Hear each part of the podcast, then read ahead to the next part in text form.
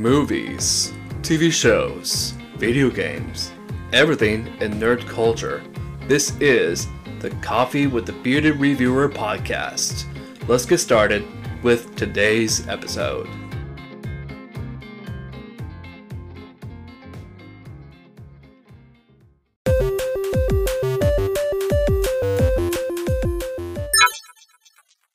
What is up, everyone? This is Tyler Shelton. This is Coffee with a Bearded Reviewer. I'm your friendly neighborhood coffee snob. Today, folks, is going to be my review for God of War Ragnarok. And this was a review that was a long time coming because I love, love, love the 2018 God of War. It's my number one favorite video game of all time. And th- this was a very high anticipated video game that just came out just this past year in 2022, but I just wanted to wait and just kind of like just savor the whole game altogether because I wanted to kind of like just think about it, ponder on it, and see if it's if it holds up to the 2018 one. Let's just get started with today's video. Listen close. I'm a god boy. You said I was cursed.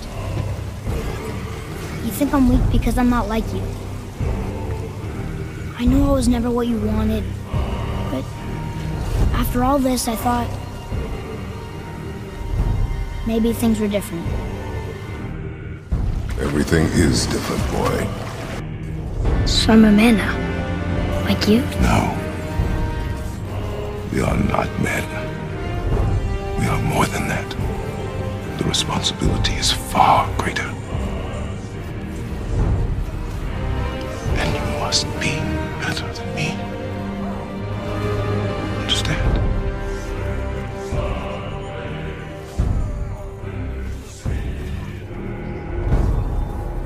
Do not be sorry. Be better. Don't be sorry, Father. Be better. Let's go home.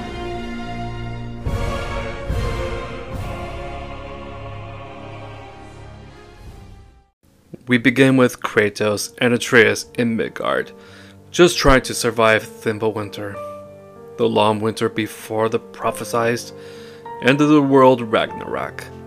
This game's experience has really stirred deep feelings in me of God of War 2018, which is my all-time favorite video game.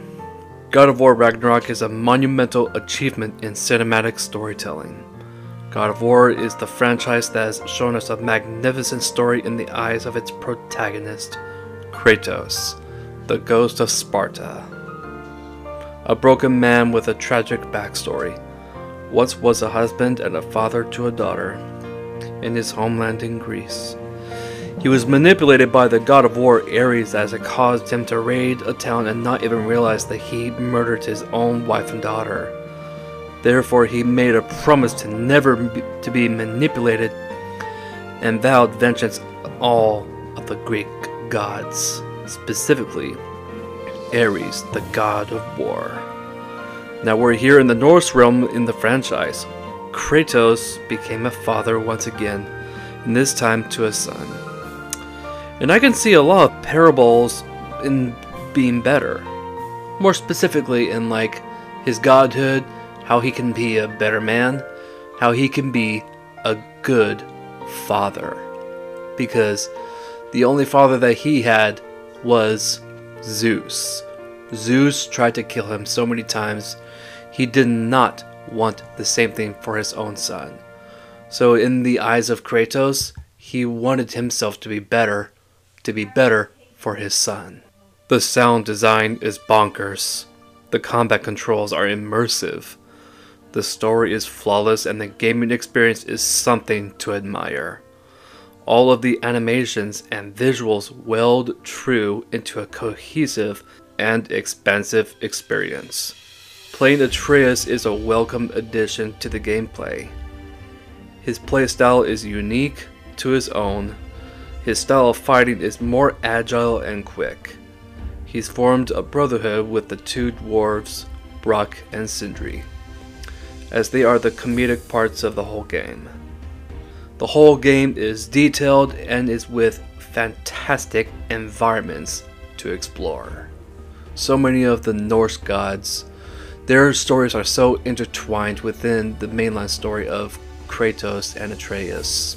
There is a lot of similarities between Kratos and Thor, and even a little bit of Odin.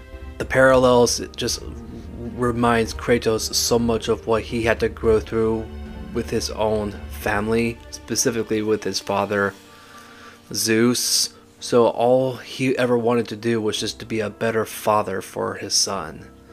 To let him know that he has to be better, better than any one of them.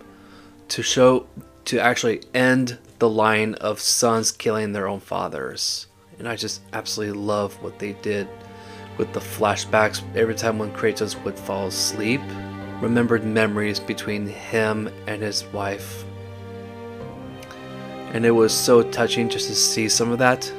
I absolutely loved what they did.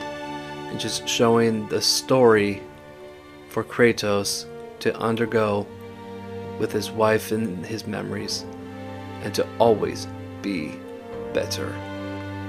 This is a real definitive epic conclusion to the God of War Norse story. And I just really think that they did a great job in closing the story for Atreus and his father. This is a true story of family and fatherhood. So that was my review for the God of War Ragnarok video game on the PS5. And I just want to say thank you so much for watching this video. And if you have not yet done so, please subscribe to my channel as it really helps me out.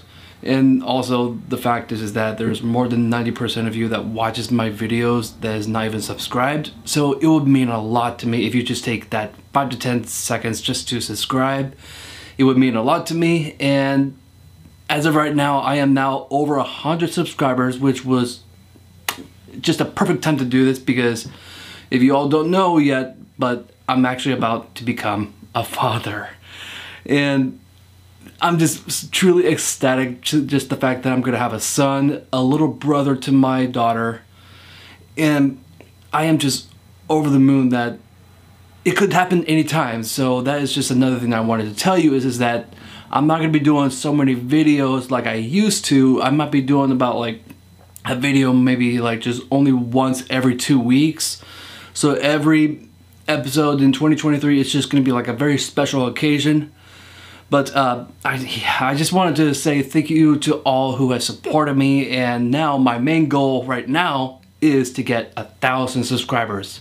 And if you can take that opportunity to subscribe, let's keep on building this community. And I just want to say keep on drinking coffee and I'll see you guys next time. Thank you so much for listening, everyone. This is the Coffee with a Bearded Reviewer podcast. Enjoy your coffee today.